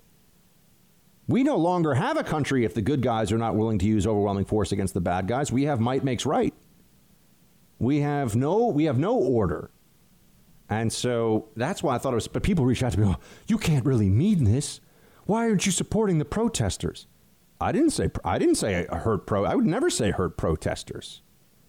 It would be a violation of my principles to suggest that protests not only should that they should be you know, force should be used against them. It would be a violation of my principles to suggest that they're that they should be shut down from speaking. Now, the left doesn't adhere to that principle anymore because they say that speech was violence, speech that they didn't like. Now, silence is violence. That's that's what they. So say what you say what we want you to, or else violence. That's where this is. That's where this is. Um, so yeah, man, that's the that's the situation. Producer Mark, just a little little little pause here for a moment. What do you what do you got for us this weekend, buddy? What are you watching? Are you and uh, you and uh, the Mrs. Mark gonna have you know some meatloaf and uh, chill out and watch some something Creek that I can't say on radio? Well, we already finished that a long time ago, so we're not not going to Oh. do that. Um, I might go grocery shopping tomorrow. First time what's in a your while. favorite? What's your favorite part? I'm being serious here. Where do you where like where do you go run the most wild in the grocery store? Like where do you do the most damage? That's not you know the essentials, but you're like, oh yeah, it's go Oh. time. Um, let's see. I mean, during quarantine is a lot different than during normal times. Because during normal times, I'm not going to go buy a bunch of sweets and crap. You know, I try to keep fairly healthy, but now I don't. So I guess the baked goods department. Uh, So I was gonna say for me, it's it's the frozen section. oh yeah, man. the frozen section was a close second with the ice cream. I have been I have been running wild. I'm like, remember those? I don't know. You actually don't remember this because you're like 15. But uh, remember the there used to be for the folks who are you know graybeard millennials. Uh, there used to be these shows where it was like you'd take a grocery store cart and you'd have 30 seconds and you'd run through the store and whatever you could fill in the cart you got to keep. Yeah, supermarket sweep, right? Oh yeah, you knew you do know what I'm talking about. Yeah, yeah, yeah. Yeah, I'm like that when I get to the frozen section. I'm like, ah, ice cream, mac and cheese, chicken tenders. Like I'm just, I'm just going wild in there. See, last time we went to the grocery store, I got the Mickey Mouse ice cream bars. They are delicious. You've definitely had that. Have you been to Disney? Obviously, you've had one there, I'm sure. Mm-hmm. Yeah. Mm-hmm. Yeah. They're, they're delicious, and now they sell them at home. Yes, yes, indeed. So anyway, the free, yeah, but the frozen section, I have to, I have to just, I can't. If I start to browse in the frozen section, then I start to be like, maybe I need an extra cart just for the frozen. like I start to get a little, and then I get home, and your freezer, that's valuable real estate, right? You got to really, you know, you don't because you can have stuff in there that just sits for months and months, and it actually can be okay, but you only have you have limited freezer space. Yeah, we have a very small freezer section, so we actually have to be smart about even how much fresh meat we buy because you know we buy in bulk and then freeze some just to make sure we have enough room in the freezer for it. You know, I I had friends, I had friends who um, uh, were buying above ground, like or, you know, separate freezers during all this, just so they could keep all their freeze goods. I, I think a lot of families do that. Like you have a bunch of kids, it just makes more sense to go to BJ's or Costco or something and get a huge thing of chicken and then freeze it. Yeah, no, that's true. Well, also people that know that hunt will always say that you know if they, they they kill a few deer and they'll keep venison in the freezer for the whole you know for the and that's like one of their main sources of protein through the wintertime because you know a few deer are, and venison is delicious by the way. So there's that. Uh, Michael, see, I've eaten some venison. Little city, city boy Buck is uh, has experienced the great outdoors quite a bit. I will have you all know. Michael, my scary thought is that if there's an increase in COVID 19 cases because of the protesters, they will use it to say we must all still remain locked down. Michael, you are not wrong. Um, it's one reason why that was the thing that I, I asked the president. Look, I, I know the president changes his mind on things, and I'm not his senior most advisor, which is unfortunate because I'd be a pretty damn good one. But nonetheless, uh, I, I tried to get him to to promise that he wouldn't do a second lockdown. He did promise. I think he's committed to it. But what do we do in the states? Well, if the states come back, then the federal government can sue them. You know, it gets a little bit messy, but I've never I've never thought before that I really want to get out there and protest, but I, I actually I don't want to protest to end systemic racism. I want to protest so that people of all races can have their lives back in New York. Can can actually go and do what they want to do and live their lives again. That's what I would like to see protests about. I'm I'm a, think about this. We didn't have protests for the lockdown, but we've had protests because of the George Floyd killing. I mean, does that? I mean, really, in terms of the impact on society and on the country, does that make sense? Now, people can protest whatever they want, and you know that's fine. And the George Floyd killing was horrible, and I get it. And, but okay, can I at least have protests for the COVID lockdown that wasn't necessary as well? No, no, people. It just it was a left wing anti Trump thing, and we don't look. The right doesn't protest. You know, not since the Tea Party movement. We just don't protest. We don't do it. Very few. You had that Michigan State House protest. You had some out in Long Island here. Very few protests going on. Uh, Ted writes, "Hey guys, I cannot believe what I'm hearing. Not only are these inner city governments letting their city burn, but now they're going to defund the police. I couldn't even imagine how these policemen and women feel. They're not getting the support they need from their leaders. Sadly, if it were me, I would hand my badge in and get as far away as possible. These liberals are playing with fire and risking the safety of the residents of your city. You literally have to shelter in place at night because of these imbeciles, and you're paying some of the highest taxes in the country. Sorry, Buck and Mark. I know you guys just moved not long ago, but thinking your tax dollars would be appreciated here in South Carolina. Producer Mark, I don't. I mean, South Carolina is not far from Florida. The people are lovely. You know, what, what are uh, those I- tax dollars? How, how much of the how, how uh, high? I think I think yeah. state income tax there's like five or six Yeah, percent. so no, it's like too half. too much. Producer Mark goes, eh, no, too much. Uh, my question is: Is it higher than zero? yes. then we're not moving. That's a fair. That's a fair point. Uh, it's, it is. You know, we we are working against zero with Texas and Florida now, and Florida obviously wins for the uh, the Freedom Hut sweepstakes so far. So we'll see, we'll see. But uh, I don't know. We got to hear from we. I, I want someone from our KLBJ Austin fam Team Buck to write in and tell us why we should move to Austin. Darn it. Are, are we going to get overrun with commies if we move to Austin? Tell us. We need to know. Otherwise, we're going to be your neighbors. Uh, Douglas, hey Buck, life is great. I got five ballots today to our home with only two voters living here. Vote is for school board and over $90 million in annual budget. Of course, as part of Team Buck and the Freedom Hut, I will do the right thing. Um, oh, he's saying that, yeah, vote at home is going to be full of. Yes, yes, it will. It will be full of bad things. Bad things. So, yes, indeed. Um, uh, let's see. Next, we have Moria. My husband and I are both avid Drew Brees and New Orleans Saints fans, so much that we named our beloved Golden Retriever after him. Drew Brees has always been seen as an upstanding man full of character and grace, not to mention he's one hell of a football player. Sadly, this week is not the first time that Drew Brees has come under fire for his conservative beliefs. You know, I wouldn't even say they're conservative, they're just patriotic.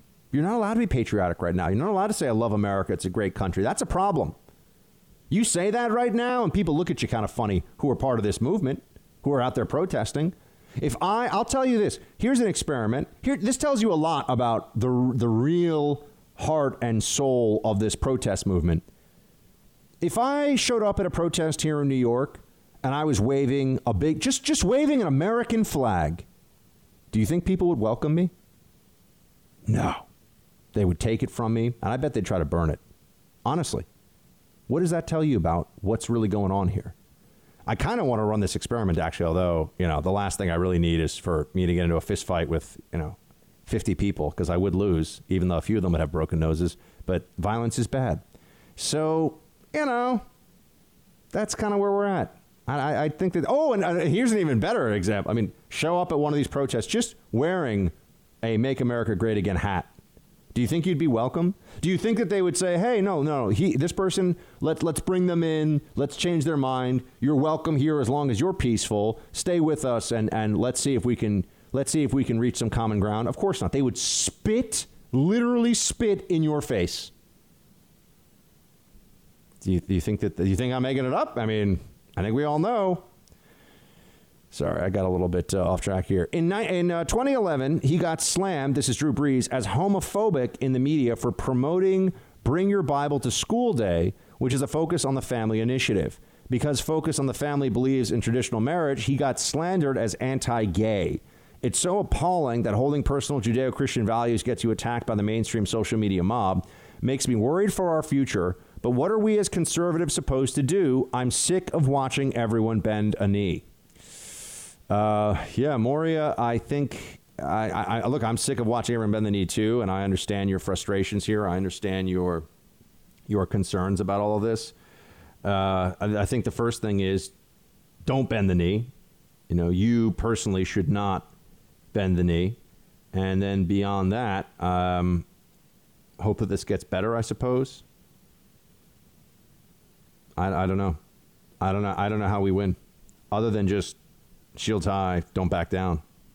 And it's easier said than done, and I know that they'll bring a lot of pressure. You're, you're gonna look if you tell liberals things that I'm saying here on this show that are, that are friends with you, um, you will you will lose friends. You will lose friends.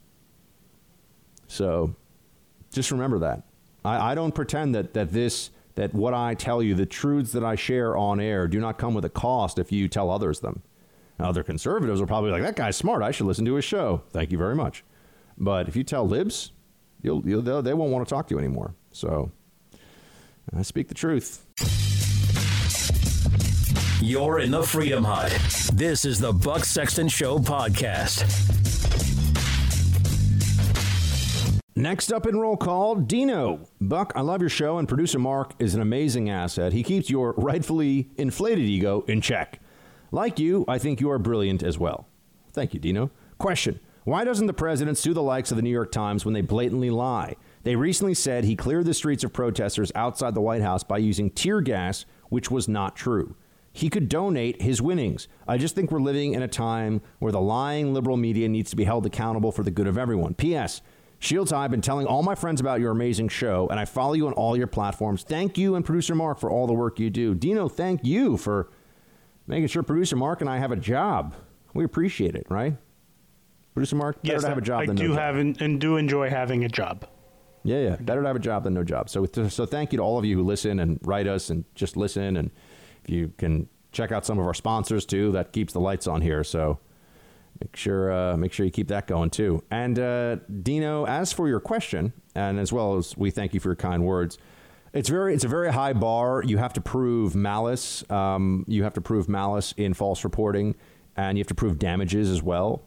And so, reporting about a current event for a newspaper that one is they would argue done in good faith, even if it's wrong, and two does not attack any one individual. Oh, and public figures also have an even higher bar. Uh, so, you know, slandering Trump is going to be different than slandering just you know John Smith from wherever. Uh, if you're a media organization, as they found out with the Covington kids, he's just he's just swimming in a big gold coin vault like Scrooge McDuck, courtesy of suing CNN and Jeff Zucker. You remember that whole situation. Jesse writes, Shields high Buck, love the show. Took some time to read the demands on the BLM homepage. Shocking that the demands are very similar to everything Bernie Sanders had campaigned on. However, only for African Americans. How is this equality? Keep up the good fight. Never bend the knee. Uh, yeah, Jesse, it's a left wing movement, and we know this. And, and every, anyone who tells you otherwise is being dishonest with you. So we might as well start from that basic truth. It is a left wing movement, and they don't really want equality. They want agitation, they want control. And unfortunately, they've been able to achieve certainly the first, and they're looking to achieve the second this fall. So we'll see. Everybody, give your mind a rest this weekend. Read a good book, read a novel, take some time to chill. We'll be back with you on Monday. Never bending the knee and shields high.